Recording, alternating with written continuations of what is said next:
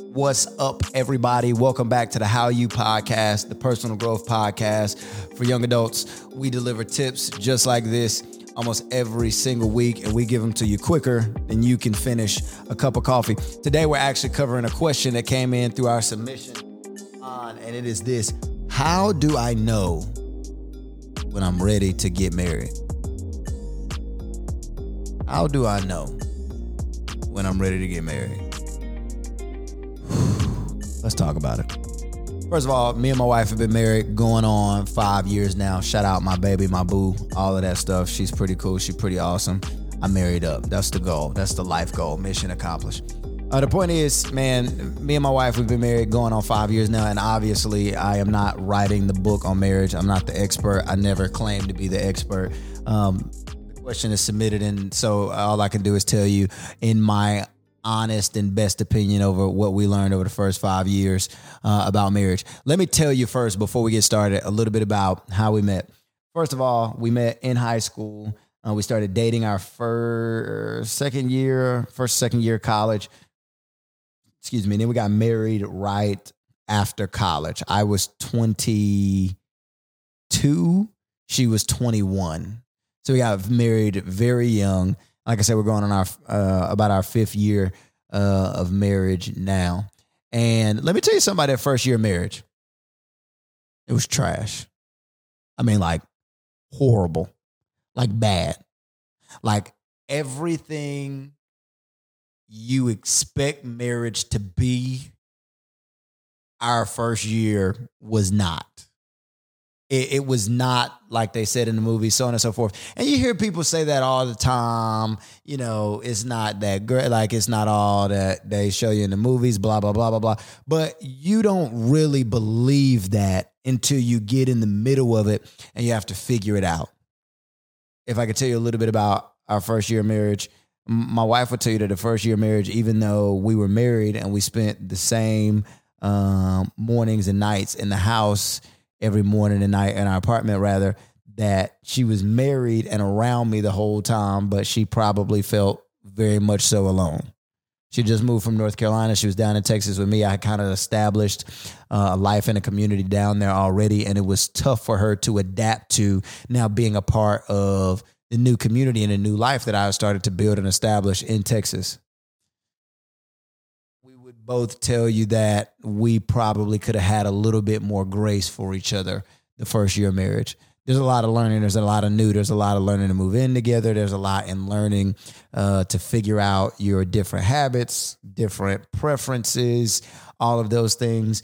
Both of you, nine times out of 10, will have different sexual drives and all of those things. And, and the point is, marriage is really, really, really, really complicated and it's a lot of work.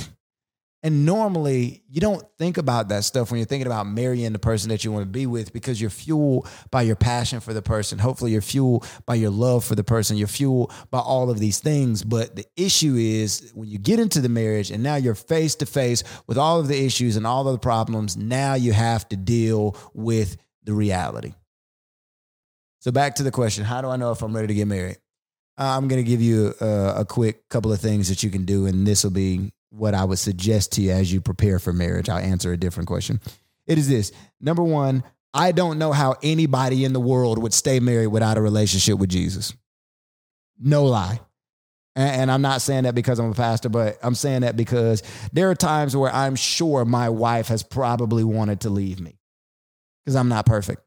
There, there are times where I'm sure my wife was done with me to the point of being willing to throw her hands up and say, You're completely unfixable. You're always going to be stuck in your ways. You're stubborn. You, you're this, you're that, blah, blah, blah, blah, blah, so on and so forth. But what keeps her committed? The same thing that keeps us both committed, not only our love for each other, but we made a commitment before God to stay committed to each other for life. And as a result, leaving is not an option not just because we love each other, but we, because we made a commitment to Jesus. And so, my advice for you as you think about getting married would be if you don't have a life submitted to Jesus, I don't know how you'll make it work. Like, if right now you can't tell me a sin that you put down because of your relationship with Christ, if you can't tell me how you on a day to day basis submit to the authority of Scripture, my question would be how in the world do you plan to all of a sudden submit to it when it comes to following what the Bible says about marriage? And don't don't hear me wrong. I'm, I, I probably did a bad job at introducing this. It marriage is wonderful. It, it is one of the best decisions I've ever made in my life. I'm so much of a better man. I'm so much of a better person. My wife is literally my best friend. I have companionship literally forever and for the rest of my life. She's about to give me a beautiful kid. It's going to be great. Like I I love the heck out of my wife. But it is a lot of work. And once again, I don't understand how you can commit to that level of work to an imperfect person without there being something that cements your relationship with God. So here's what I would say. You're ready to get married when you have submitted your life to Jesus and you truly strive to live by the scriptures, not just, hey, I like Jesus and I go to church. Like I love Jesus and I submit my life to him in lordship. The second thing is you've done the work of uncovering some of your own personal baggage.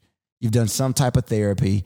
You've done some type of mentorship where somebody get to tell you about yourself and tell you about all your bad habits and hold you accountable to stuff and hold you to accountable to stuff you don't want to be held accountable to and all of those things because all of those things will happen when you're in marriage. And if marriage is the first time, you will blame that person for trying to fix something that somebody else who loved you a long time ago should have fixed before then or should have walked with you through fixing. So if you've never been held accountable and your spouse is the first person to hold you accountable, now you have all of this grief between you two because you never had accountability in your life. And so those would be my my two things for you.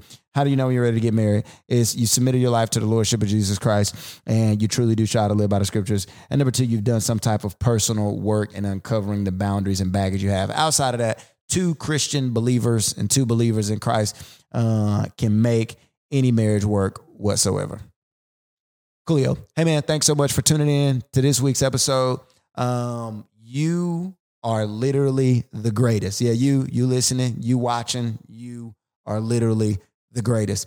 Hey man, if you uh, want to connect, we can connect over on Instagram at XVR Maryland. Follow me, um, DM me. We can have a conversation about this back and forth. You can send in all your questions there as well. I post stuff on the story of uh, different things that we're gonna try to make happen over this next season in season two. As always, make sure that you go ahead and subscribe to the podcast and leave a review down below. Is how I know how we can make the podcast a little bit better. Thanks so much for tuning in to the How You this week. And remember, you won't go anywhere unless you grow somewhere. Take it easy.